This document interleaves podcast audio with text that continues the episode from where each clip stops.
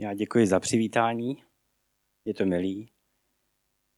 Jsem překvapený, kolik vás tu je. Manželka říkala, že neboj, bude tady, je léto, bude tady tak deset lidí a je vás tady plno, takže jsem z toho trochu překvapen. Musím říct, že kdysi dávno jsem kázal dost často v jedné církvi. Kázal jsem v neděli na schromáždění, kázal jsem na skupinkách, na mládeži, a už ta nervozita nebyla taková. A teď po tolika letech kážu zase po dlouhý době a ta nervozita teda tady je, to vám teda řeknu. Doufám, že ke mně budete schovývaví, anebo že Bůh tu nervozitu nějakým způsobem přikryje. Dostal jsem téma, že bych měl mluvit o kříži dneska. Já si pamatuju, jak jsem Martinovi říkal, jo, to není problém, o kříži to zvládnu. Přijel jsem domů a zjistil jsem, že i přesto, že jsem tolikrát kázal na různý témata, tak o kříži jsem ještě nikdy nemluvil. Takže jsem šel, já většinou chodím na modlitby do takových polí, tam se procházím a dávám to celý Bohu a říkám, co mám teda mluvit o kříži? Co chceš, Bože, abych řekl? Ten den mi vůbec nic nepřišlo. Pamatuju si, jak jsem šel ještě za manželku, za Věrkou a ptám se jí, co bys asi tak řekla o kříži? Tak mi řekla pár veršů, který známe všichni.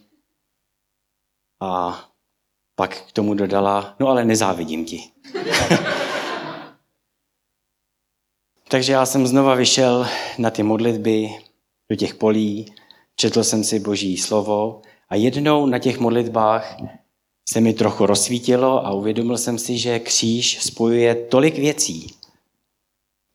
Když se řekne kříž, tak já bych mohl mluvit o lásce. Jak Bůh poslal svého syna, že nás tolik miloval, zemřel za nás na kříži. Mohl bych mluvit o odpuštění, že díky kříži nám Bůh odpustil všechny naše hříchy. Mohl bych mluvit o moci, že díky tomu, že Ježíš za nás zemřel a vstal z mrtvých, tak on porazil toho zlýho dal ho pod naše nohy a my máme tu moc nad ním. A najednou těch témat o kříži bylo tolik, že jsem nevěděl vlastně, co, co si vybrat. Ale chtěl jsem, aby to bylo někde na začátku, aby jsme, aby jsme byli pozbuzení do toho, jak jít za Bohem. A je tam jeden známý verš, nebo jich tam víc, ale je tam napsáno, vem si svůj kříž a následuj mě. Pojďme se nad tím chviličku zamyslet. Vem si svůj kříž a následuj mě. Jinde je napsáno, vem svůj kříž každý den a následuj mě.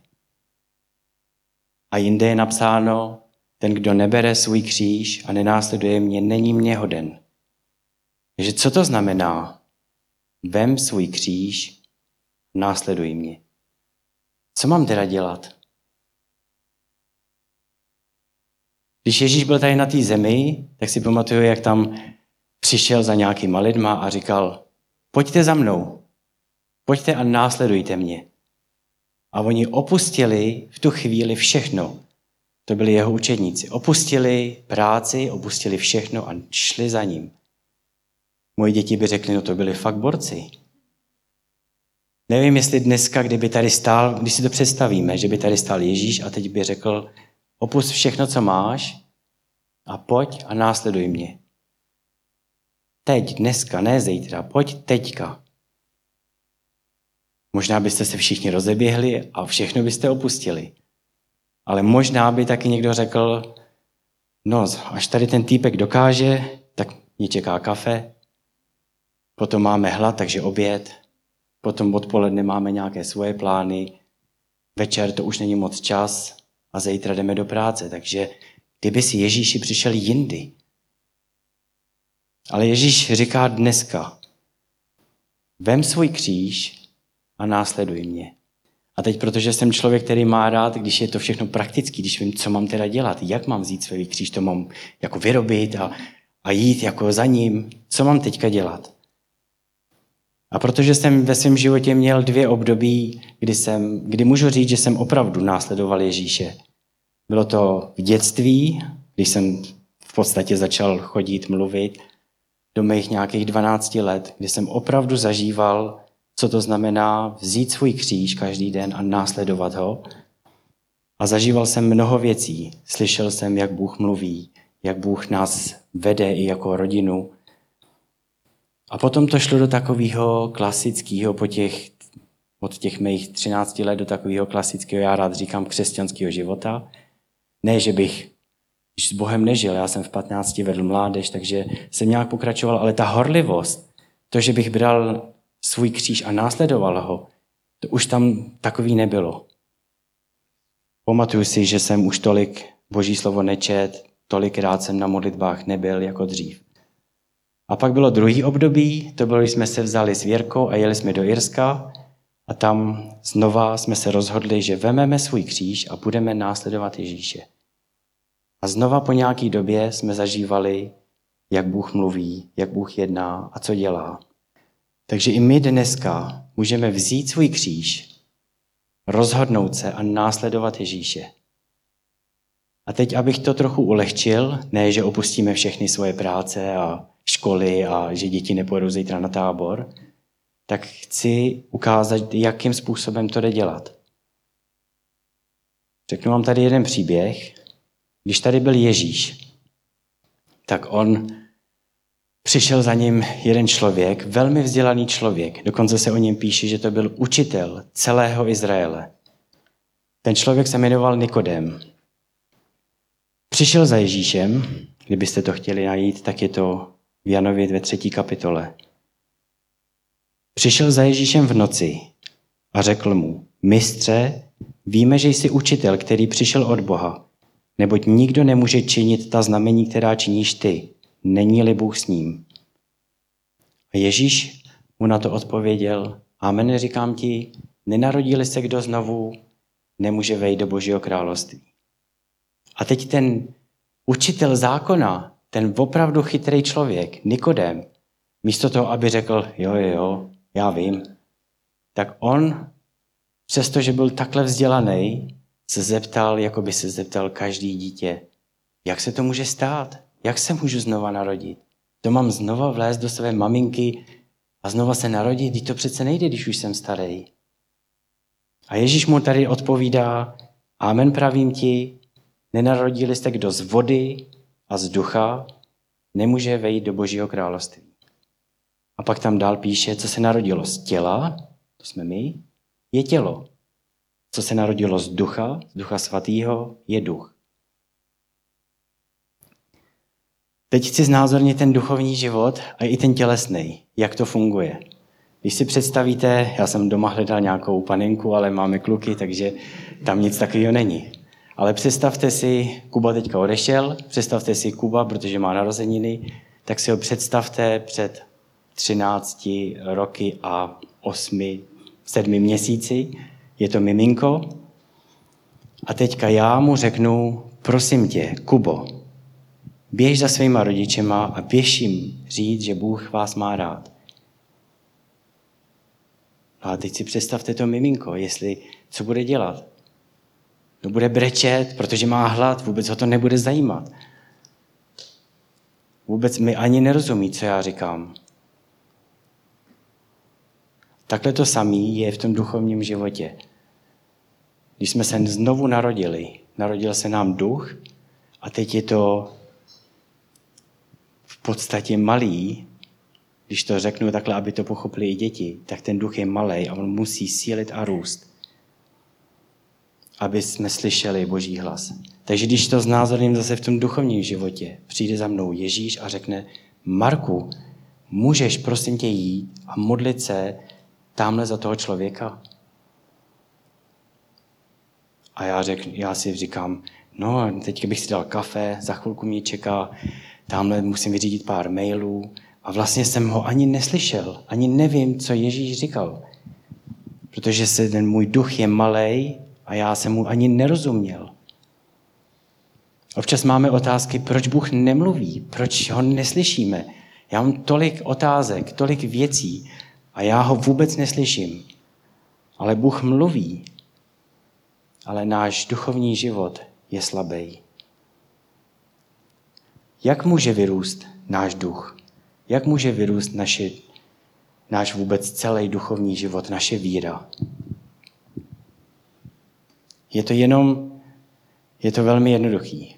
Jenom, že si vezmete Boží slovo, budete číst, budete na modlitbách. Když chcete být nějaký velký svalovec, tak vy musíte vynaložit tolik úsilí.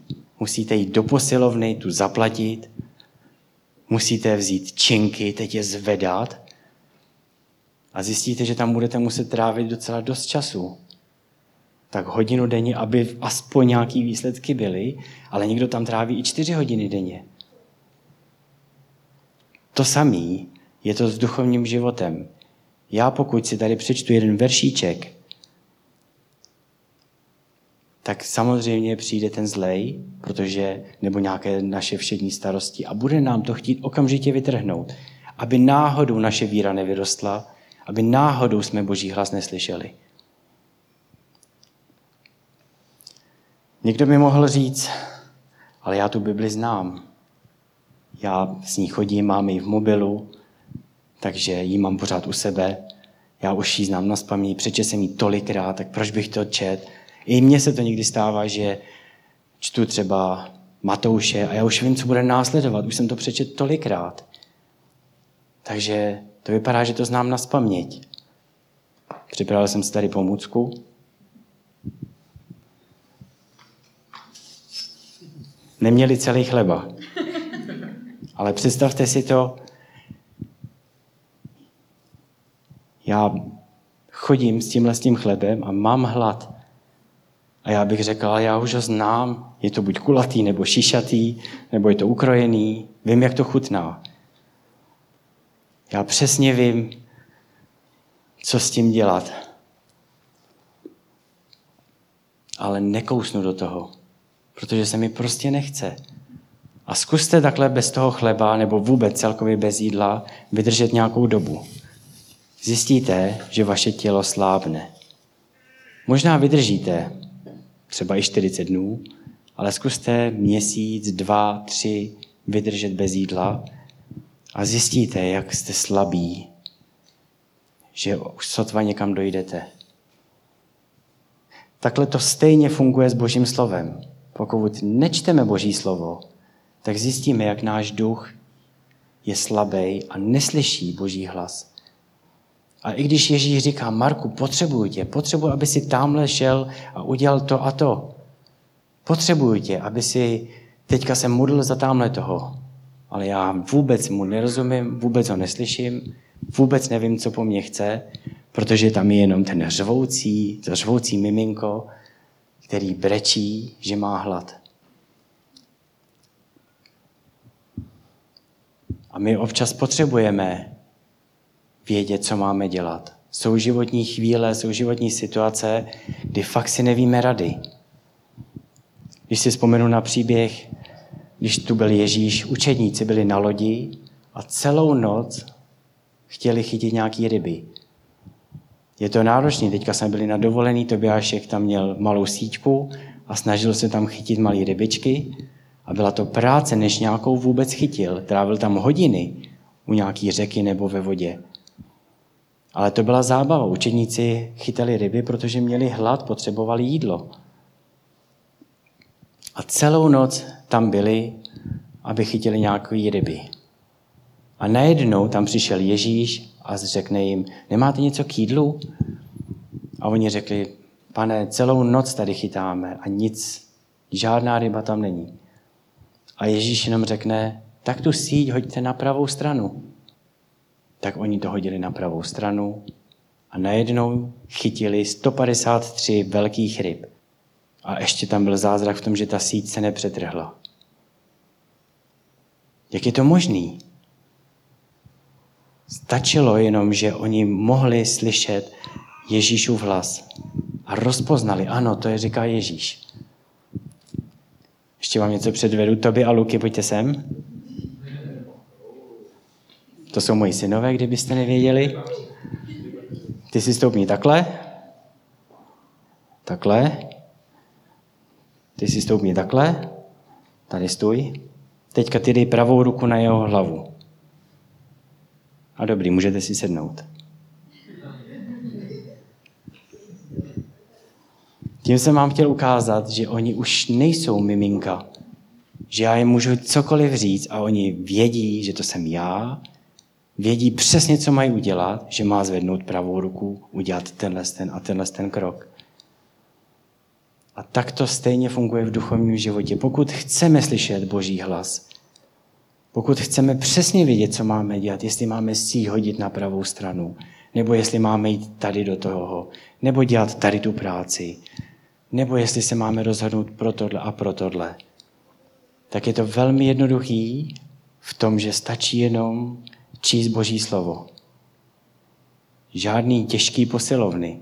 Do toho si můžete dát i svoji kávu. Ale čím víc budete číst Boží slovo, tím vám poroste váš lidský duch. Dokonce Šalamoun mluví, že lidský duch je světlo od hospodina. Čím víc budeme číst Boží slovo, tím víc porosteme v duchovním životě. Tím nám poroste víra a tím uslyšíme Boží hlas. Ještě v, ve starém zákoně prorok Ageus, nevím, jestli to znáte, tak tam je napsáno, proč se všechno tohle děje. Proč, když já pracuju, proč se to všechno rozvíjí, proč to všechno jde někam jinam, proč, proč se mi nedaří v životě. A prorok Ageus promluvil k lidu skrze, ho, skrze Agea a řekl jim, je to proto, že můj dům je v troskách. Každý se staráte jenom o svůj dům. Jak hezky vypadá, o svoje prostředí, o svůj život. Máme ty svoje starosti, ty svoje potřeby. Ale pak je tady ten duchovní život a my potřebujeme, aby jsme mohli sílit v tom životě. Aby jsme mohli růst. Takže co to teďka znamená pro nás? Vemte svůj kříž a pojďte mě následovat. Můžeme to udělat dneska. Ale záleží, jestli chceme, nebo máme ty svoje pohodlné životy. Dáme Bohu čas, chceme slyšet jeho hlas, a nebo už se těšíme na svůj obídek a na ten náš stresující život. V tom mém období, kdy jsem žil s Bohem, myslím ne, že bych s ním teďka nežil, ale myslím, že jsem žil s Bohem, když to takhle řeknu, tak to říkám, že jsem s ním žil opravdu naplno. Tak jsem se těšil na každý den. Bylo to, že jsem vstal a říkám, co se bude dít? Co mi Bůh řekne? V Božím slově je napsáno, že Duch Svatý promlouvá k našemu duchu, že jsme jeho děti. Takže občas máme otázky, jak to, že ta modlitba je taková jako jednostraná. Někdy si tak připadáme, když se modlíme, tak to vypadá, že já jenom mluvím k Bohu. A přitom, když se zeptáte každého věřícího člověka, co to je modlitba, tak vám řekne, no to je přece rozhovor s Bohem. Nevím, jestli jste to zažili, takový ten pocit. Já to mám rád dokonce i víc než jakýkoliv zázrak, který jsem zažil. Že jsem šel po nějakým hoře v Irsku nebo po nějakém poli a teď jsem se modlil na hlas a najednou jsem věděl, že Duch Svatý opravdu mluví k mýmu duchu a já svými ústy jsem něco říkal a divil jsem se, co to je. A viděl jsem, ano, Bůh mluví, On fakt mluví. A to je ta modlitba, to je ten rozhovor. Není to jenom o tom, pane Ježíši, já potřebuji to, potřebuji tamto, potřebuji tohle.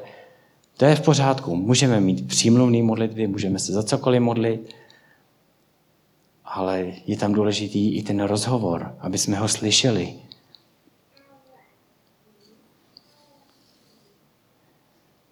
Musím hlídat čas, abych, říkal jsem si na začátku, abych náhodou nekázal dvě minuty, ale ani ne třeba dvě hodiny. Takže je to všechno jenom o tom následování. Vemte svůj kříž a pojďte mě následovat.